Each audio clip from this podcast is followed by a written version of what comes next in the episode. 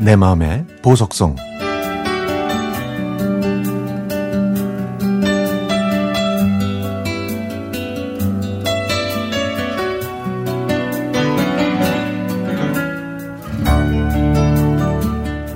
가난한 집안에서 여섯 남매의 막내로 태어난 저는 어렸을 때부터 바로 위 오빠와 아주 각별했습니다.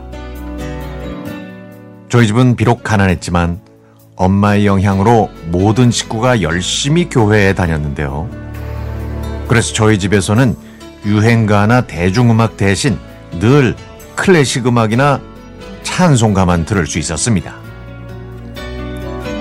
심지어 엄마는 드라마나 영화에서 나이트클럽 장면만 나와도 저거는 죄악이라고 하실 정도였기 때문에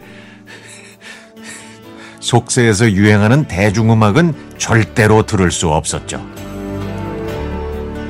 저보다 두 살 많은 바로 위 오빠는 어린 시절부터 몸이 약했습니다. 중2 때부터 각기병 때문에 신장이 안 좋아서 얼굴이 자주 부었죠. 하지만 치료는 엄두도 못 냈고 유일한 치료 방법은 그저 엄마가 옥수수 수염을 끓여주는 차밖에 없었습니다. 언니 오빠들이 모두 돈을 벌러 서울로 떠나는 바람에 저는 작은 오빠와 오랫동안 생활했는데요. 그래서인지 저는 오빠에 대한 마음이 각별한 편이었습니다. 오빠는 대학에 진학할 수 있을 정도로 공부를 잘했지만 등록금이 없어서 결국 그 해에 입학을 포기하고 서울에 올라가 일하면서 재수를 했는데요.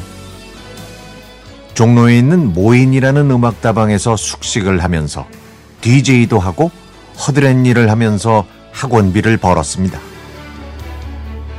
그래서 오빠가 명절에 내려오면 서울에서 들었던 다양한 음악들을 소개해 주었는데요. 저와 함께 듣기도 했고 노래를 직접 불러주기도 했습니다. 늘 찬송가와 클래식만 듣다가 오빠가 알려준 가요와 팝송은 저를 멋진 음악의 세계로 안내했습니다.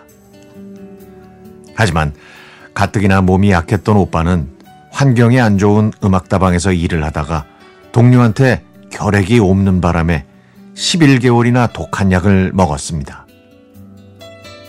그것 때문에 불과 20대 초반이라는 젊은 나이에 간경화를 앓게 됐죠.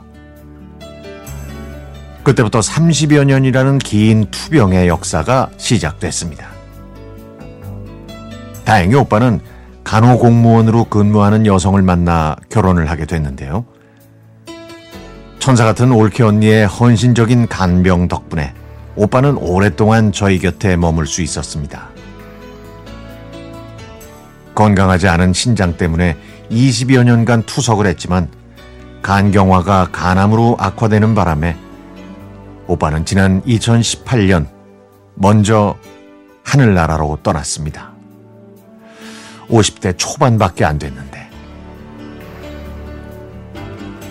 매년 5월 가정의 달이 되거나 명절 때, 그리고 오빠의 조카들을 볼 때마다 저는 오빠의 빈자리가 더욱 크게 느껴집니다. 여전히 오빠가 저에게 친절하게 소개해줬던 이 노래. 저는 오늘도 이 음악이 그립습니다.